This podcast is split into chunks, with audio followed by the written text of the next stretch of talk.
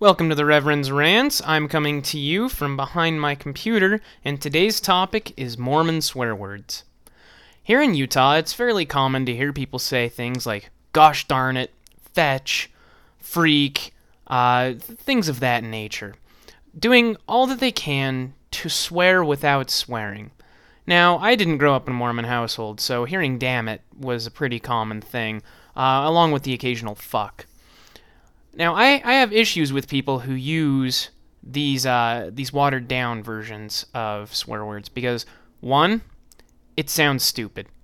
All right, if you're really angry and you're ranting about something and you're just like, "Gosh darn it, this fetching thing, it's just all crappy." You sound like an idiot. You don't really sound like your heart's in it. And if you're going to do something, you got to make sure your heart's in it. Now, another reason I have a hard time with uh, these Mormon swear words is they're a form of censorship and I hate censorship, especially self censorship. There should be absolutely no reason to censor yourself just because someone might be offended. If you're going to say something, say it. The really insidious thing about these swear words, though, these these pseudo swear words, I guess, is that outside of censoring, you're making me think about that swear word. When you say you hate something because it's fetching stupid or freaking stupid, in my mind, I know exactly what you're getting at. You think it's fucking stupid. This is especially true of the people who say, well, freak you. Well, I know exactly what you're getting at. You're telling me, fuck you.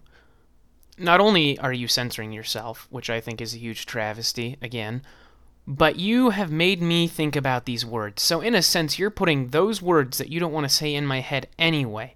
It's insidious and it's it's passive aggressive, I would even go so far as to say. And it just annoys me to no end.